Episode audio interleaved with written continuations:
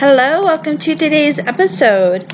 Today I'm reading Neville Goddard's lecture titled The Shaping of the Unbegotten, and this was from 1963. So, as always, thank you so much for joining me for another episode, another one of Neville's wonderful lectures. So, Neville tells his audience tonight's subject is the shaping of the unbegotten. We are told in Paul's letter to the Ephesians, the fifth chapter, the very first verse Be ye imitators of God as dear children. So we must find out what God did. We are told he called a thing that is not as though it were, and the unseen became seen. If you're taking biblical records, that's from Paul's letter to the Romans, the fourth chapter, the seventeenth verse. He calls a thing that is not seen as though it were, the one who had the vision, and I turned to one that is Blake. Blake said, Many suppose that before creation was all solitude and chaos. That is the most pernicious idea that could enter the mind, for it takes away all sublimity from the Bible and limits all existence to creation and chaos. Now listen to the next statement. Eternity exists and all things in eternity, independent of creation, which was an act of mercy. Vision of the Last Judgment, page 614. Again, that's from Blake. Let me repeat it. Eternity exists, and all things in eternity, independent of creation, which is an act of mercy. No scientists today believe that. They think we came out of chaos, so that the whole thing began to evolve out of something that wasn't. And here, one with the vision tells us eternity exists, and all things in eternity independent of creation, which creative act was a merciful act. Now, what does he mean by it? Well, I have had the vision, and I know Blake is telling the truth, for I am telling the truth based upon my vision. Everything in this world is forever. What you now see, what former people saw, what they are going to see, everything is forever. These are parts of the eternal structure of eternity. This body, this little lectern, this, everything in the world is but a little part of the eternal structure of eternity. It didn't come into being at all. It always was, all the stars, everything. Everything on earth. All part of the eternal structure of eternity. Now he speaks of creation as an act of mercy. Here you are as a body, and I am a body and all these bodies, everything. And then God said, Let us make man in our image, after our likeness. Genesis 1:26. And here man is, man is part of the structure of the universe. But here is God saying, Let us make man in our image, after our likeness. And that is an act of mercy. So he takes man as I would take a tree and say to you, Let us make a tree and mold it into our image, after our likeness. Let us give to it the quality we possess, our creativity. It can't create itself, it simply is part of the structure. The whole vast world is simply the universe, and all part of the structure. God is shaping himself now, God the unbegotten, is begetting himself, and so he begets himself in me. He begets himself in you. When he completes the act of begetting himself in us, we are God. We are that which will not now use the same structure to beget anything that we can conceive of. So God takes man, part of the eternal structure of the universe, and begets himself in man. State begotten is the one who begot it. God and man, or the thing that came out of man by God's act, is God. Now I'm told, let the individual imitate God as a dear child. And I'm told everything is. Eternity exists, and all things in eternity, independent of creation. So I'm going to create. It all exists independent of creation. But how could I do it? I can't think of anything that, or I can't think of anything that then doesn't exist. I think of you in unnumbered states of mind. When you like me or dislike me, you're sympathetic or you're unsympathetic. I could think of you in unnumbered ways. But I want to create something now. I want to create something that is lovely for myself, so I bring you into my mind's eye, and then I bring another into my mind's eye, and then I have, in my imagination, a little party. Say a cocktail party, a tea, a dinner. I control the imagery that I brought into my mind. You all exist in eternity, but I bring you without your knowledge, without your consent, and I control the entire moment of time.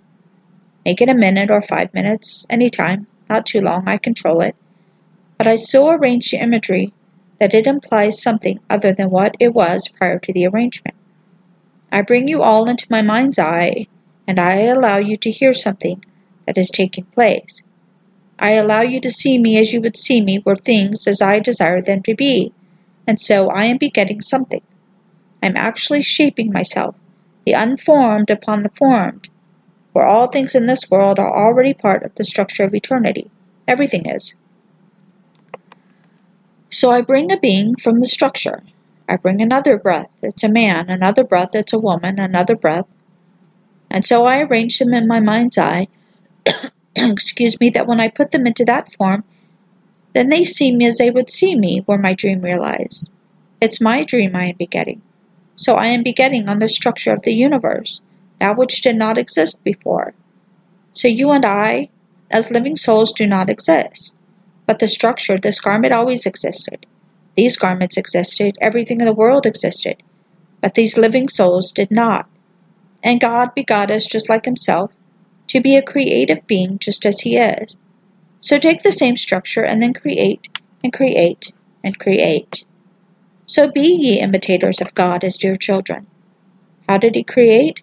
Well, this is how He created. He called a thing which was not seen as though it were seen, and the unseen became seen. That's how he does it. So let me go back and requote the brilliant Blake, and may I tell you I can't read anyone in this world that I would put even near him. I go back into the Bible. Yes, he's equal to all the great prophets of the Bible.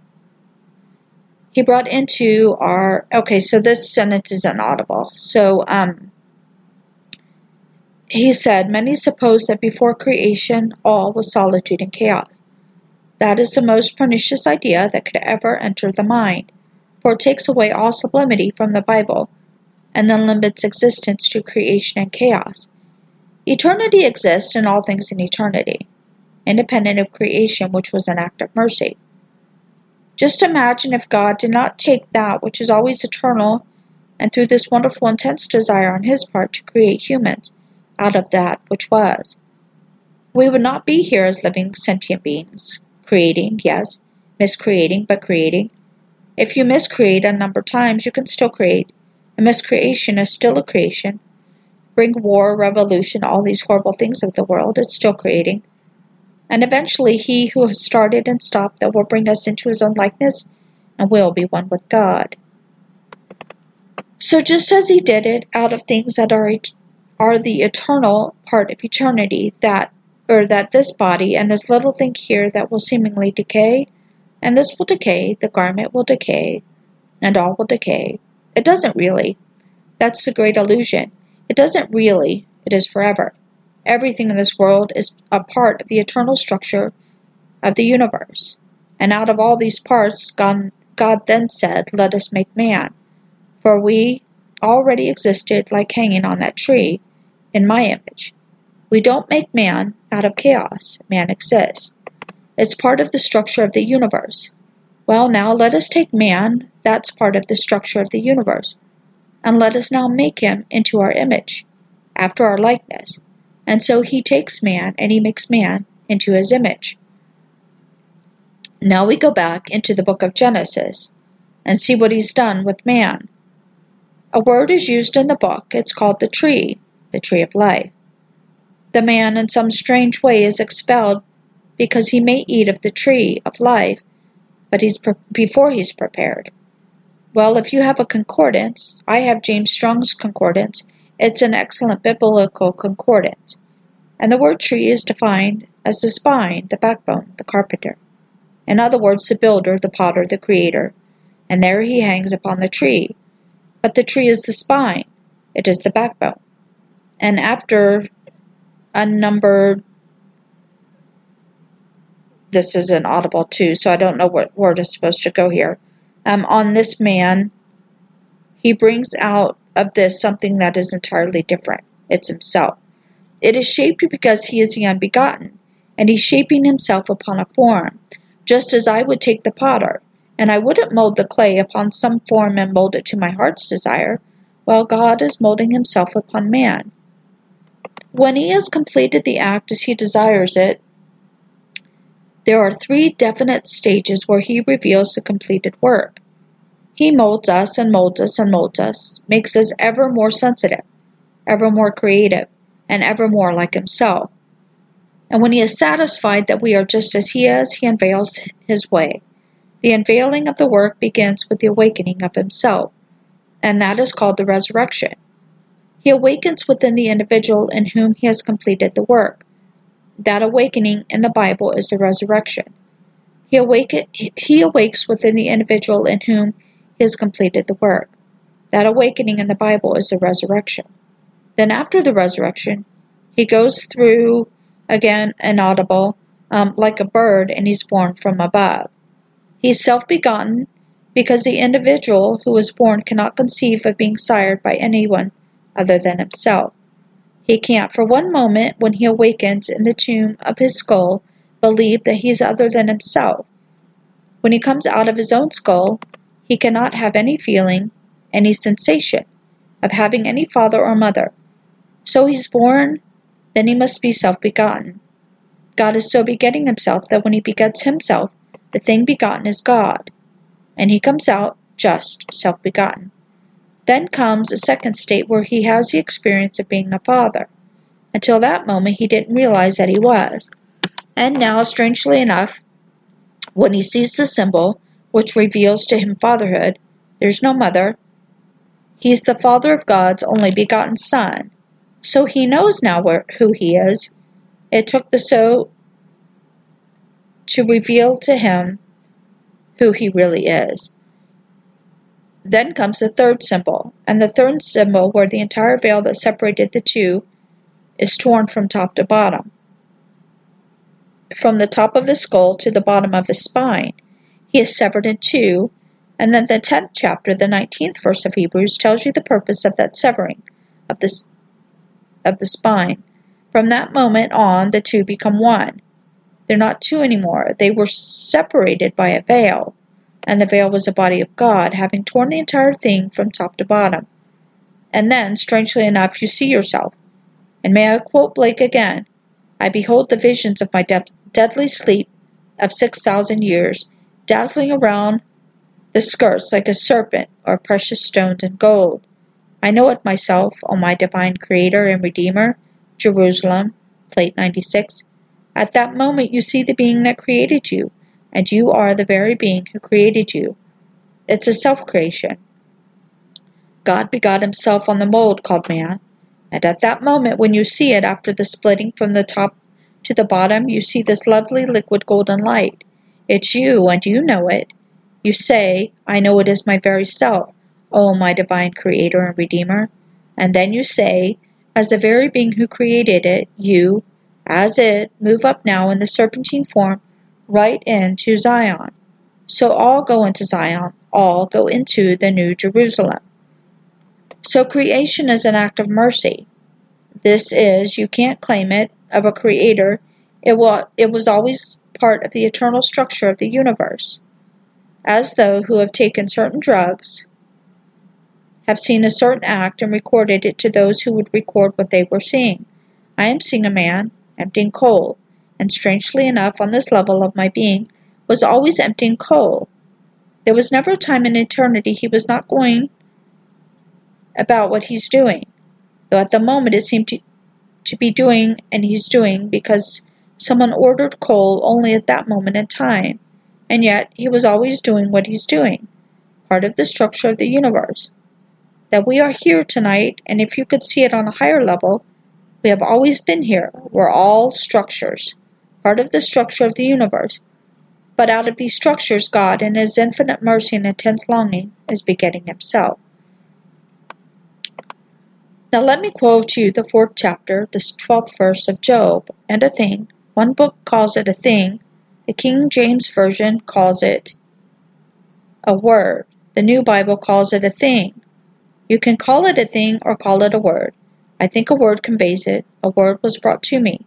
It was brought to me secretly, said Job, which mine ear heard in a slight manner. It was brought to me, it was brought secretly, and my ear heard it in a slight manner. I wasn't quite sure, but I understood what I heard, what he had told me. And then the story of Job, in Job 10, he said, You know that I am without guilt. Thou knowest that I am without guilt. Why then dost thou try by torture to extract from me a confession of guilt?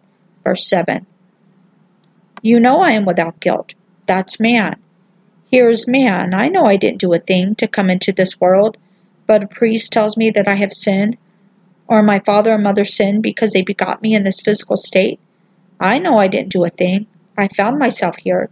And then my parents must go to church and pay a certain sum of money to the church and confess their mortal sin because they express the normal, natural function of the body. Yes, millions do that every day of this world, and the church gets richer and richer as they are made to confess their sins. So Job makes the statement, You know I am without guilt. Why then dost thou try by torture to extract from me a confession of sin? And then Job goes through the entire picture of horrors. But in the end of Job, the 42nd chapter, I think it's the fourth or fifth verse, what in the fourth chapter he heard stealthily, a word came to him secretly, coming through the nightly secretly, or through the night secretly. And then he said, I have heard of thee with hearing of the ear, but now my eyes see thee. Verse 3, verse 30, I think it's verse 35. No, it's verse 5. Uh, he has the experience, and he knows how true what he heard secretly was when he heard it, but he heard it so quietly. He only heard the word in the wilderness. To see is to know, and to know is to experience, and so he knows it now by experience.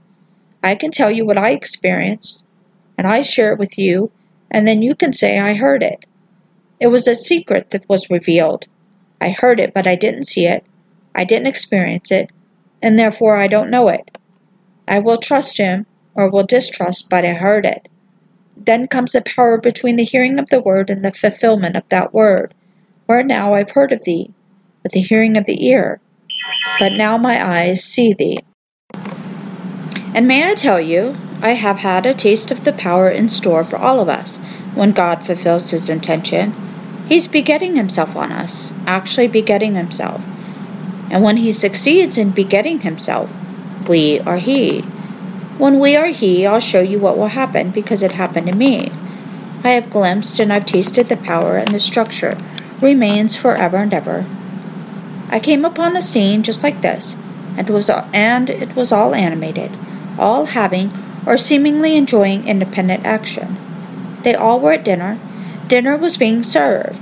Birds were flying, leaves were falling, everything was in action. And it seemed completely independent of my perception. Then, at that moment in time, I knew that if I could arrest in me an activity, then that at that moment I felt everything would cease. So I arrested the, the activity and it froze. The whole vast scene it was arrested, and through the window a huge black tree, a tree, the leaves were falling, they couldn't fall, and they were arrested in space. The birds trying to fly, they were arrested in flight, and everything froze and there I am observing this part of the structure of the universe. Anyone prior to that moment would have thought they were completely independent of anything external to themselves. They could have ordered liver instead of duck. As the little Dennis the Menace said, You mean that you can order anything in this world and you order liver? They went into a restaurant and the father had a wonderful menu before him, and all of a sudden the father who could never get it at home because Dennis wouldn't have it. The mother wouldn't cook it, so in the restaurant he ordered liver. And Dennis's remark was, What do you mean? You could have anything and you order liver? Well, here in this restaurant they could order anything. And whatever they ordered, it, if it was possible to be served, they would be served. Their thoughts were completely free to do anything, and the bird started from one limb to another, and they were free to make the limb. When I appeared upon that scene, appearing upon that scene, I knew that nothing was independent of my perception of it. I froze the activity in me that allowed action to take place in this world, and everything stood still. The bird didn't fall out of the tree, which caused me, after the experience, to question seriously man's concept of gravitation. For a bird in flight, if arrested, would fall to the ground. A leaf, if arrested, would continue, unless some sudden current of air takes it out. But all the leaves that were falling remained just where they were when I arrested them. And the birds in flight remained spatially without falling to the ground. The waitress, she was walking, and she walked not. Those who were doing dining, they dined not. Everything froze. He couldn't carry that spoon from his spoon. He couldn't continue the action of soup to his mouth. And then, looking at them, amazed as I was, and then I released the activity in me, and they completed their intention. The diners dining, dined. The birds intending to fly continued the action and completed their intention, and they didn't fall to the ground. All things moved on to their intention. So I tasted of the power that is in store for all of us when God completes his intention in begetting out of these permanent forms something other than this form. This is not the being you're talking to any than you are the being that I'm looking at. The unbegotten is forming himself, shaping himself on these forms. He needs a form, and I need form to beget something else. So I bring you tonight into my world. I bring I bring another into my world, and then I talk to these two in my world from a certain premise, which, if true, implies I've realized my dream. And so I say to him, You know what's happened? But I am begetting something. I am using forms to form the unbegotten. Form what? Well, the unbegotten's name is I am. That's his name. And so I may be in need of a job. Well, the word job is something formed. I am is unformed, the unbegotten. I want to beget something, I want to get a job, and so I bring forth in my mind's eye. I bring another one in my mind's eye, and we have a little tete a tete. And then whatever is taking place must simply or must imply I have what I want. What it implies, I am molded on these forms, myself the be- unbegotten, and begetting something. What am I begetting? I'm begetting a job. So when I fulfill my act and I actually get the job, I am imitating my Father as a dear child. So be ye imitators of God as dear children, Ephesians 5 1. Imitate God. Just as He brought these entities into being by using eternal forms, then we take the same forms, and we use them to bring in on a lower level what we want to bring into this world. So I want to bring in a job not only for myself, bring it bring it in for a friend, bring it in for another. So I take anyone, ask him what he wants, know what he wants. All right, then, test my talent to take from these eternal forms what I think. If I arrange them in a proper manner, and then lose myself into this state, I would produce out of it that which in itself it doesn't have. So I take any gathering, you can't gather anyone and gather it in such a manner that gathering, you can gather anyone and gather it in such a manner that when it's gathered together and the conversation starts, the conversations plus those present would imply something other. The something other is what you are begetting. So you are begetting something in this world. So man can beget anything in this world by using these eternal forms. Let me go back to Blake. When Blake wrote this, it's called The Vision of the Last Judgment, and Blake, I would put my head this night on a block that every work of his is true. Blake never had any ambition to be known in this world, only to transcend it, just to reveal God's vision. And when he said, the Bible and the four Gospels and Revelation, he did not mention any parts of the epistles, any epistles. He said the four Gospels, Matthew, Mark, Luke, and John, and Revelation. These are the eternal visions. Then he mentions the Torah, Genesis to Deuteronomy, the five books. Then he mentions read all of them He implies without naming that these are eternal visions. Now he said, the vision of the Last Judgment is not an allegory, it is not a mystery, it's a vision. And he tells you exactly what he means by vision as against a myth, as against an allegory. For he saw the entire play as described in the Bible, unfolded before his vision, and he tells it exactly those characters, they're only states, but each state in God's play becomes a person. They're all personified. And so in this, let me now requote what I said earlier. Eternity exists and all things in eternity, independent of creation, which is an act of mercy. So I create from these eternal forms and they exist forever. Now, God is actually in you, in me, begetting himself. As I stand before you, and this is not arrogance on my part, for I did not do it, and yet in another way I did, for when he begot himself in me, I am he. And so all the suffering that I have gone through throughout unnumbered centuries up to this moment, which in, is or which in his infinite mercy he keeps from me, so I would have no memory of the past, all the suffering, for whom God afflicts for secret ends. He then comforts and heals and calls them friends, and that's the everlasting gospel. So he puts us through all these sufferings, but my Lord, the gift. The gift is the gift of creativity. He gives us himself. So when I beheld at the base of my spine this golden radiant light, if you want to read it, read it in Ezekiel 127 and 8 2. Here I beheld it had the appearance of man, but at what appeared to be the lions it was a glow of light that rose. And then at what appeared to be the lions Going down was light. Just radiant light. That's exactly what it is. Right at the base of the loins. Oh, I said lions. I meant loins. And you see it, and strangely enough, you know it is yourself.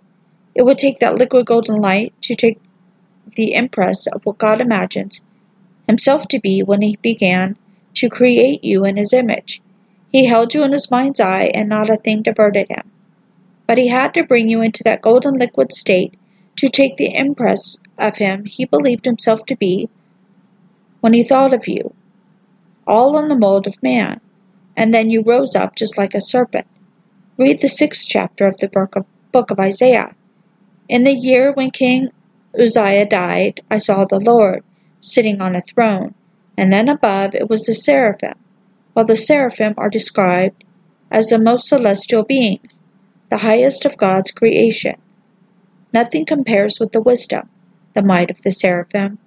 They're called fiery serpents with human faces, with a power beyond the wildest dreams of man. And we do go up, just as you're told, as Moses lifted up the serpent in the wilderness. So must the Son of God be lifted up. John 3:14. As Moses in the wilderness lifted up the serpent, so must the Son of Man be lifted up. And you are lifted up just like that. May I tell you when it happens to you, it will be just as I have told you, for it has happened to me. I'm not speculating, I'm speaking from experience. I'm not speaking from theory, and so all these forms, every form in the world, are forever. As far as the body goes, it's forever and doesn't wear out. Let it be cut apart and be buried, it's still forever. Everything this body has ever experienced, it will experience forever, all the bodies. But in all, God is begetting himself, actually molding and shaping himself, the unbegotten, upon a form called man. So let us make man in our image, after our likeness. Now we are told, listen to the words. Is this the plural of majesty? Let us make man, after our own likeness. Well, that's the plural of majesty. Or is it that God actually consults some divine society? Well, you can resolve it. Listen to the words in the sixth chapter the fourth verse of Deuteronomy. The greatest of all commandments, said he. When asked what is the greatest commandment, he quoted Deuteronomy 6 4. Hear, O Israel, the Lord our God is one Lord. Here we find a compound unity. The word is here Israel, the Lord. That is Yahweh That's Jehovah, our God. That's Elohim. That's plural. Is one Lord. One is a a, cad, a C H A D, it's spelled in a way that you would almost hear the word Zion. It's a, a it's a cad. That's how I'm going to pronounce it. Yes, Aleph, Beth, and Daleth. When you see it spelled and you are trying to use your imagination, you can almost hear Zion coming out. But here is a compound unity, one Lord, maker of unnumbered gods. Hear, O Israel, the Lord our God, our Elohim, is one Lord. So did he consult with those whom he had already brought into the divine council? Well, you be the judge. Let us make man in our image, after our likeness. Either the plural of majesty, or we go back to the great, greatest statement Hear, O Israel, the Lord our God is one Lord. But you take me seriously this night and create as your Father is creating you. He is creating you on the mold of man, and you take man and be an imitator of God as a dear child. Create lovely images of yourself by bringing into your mind's eye men, and so arrange them at a party that they are seeing you, as they would see you were they now the man that you want them to be. What would you like to be? So then arrange them. But if you were the man that you would like to be, would you have a certain circle of friends who would congratulate you on that achievement? Bring them all into that picture and let them see you as such a man. When you are seeing them as, as you, or when you are seeing you as such a man, you are actually shaping yourself on the forms that are forever. You are bringing in and creating as your Father created. Now let us go into the silence. Okay, so there we have Neville Goddard's lecture titled The Shaping of the Unbegotten. Thank you so much for joining me for another episode. I'll see you guys next time. Have a great day. Bye.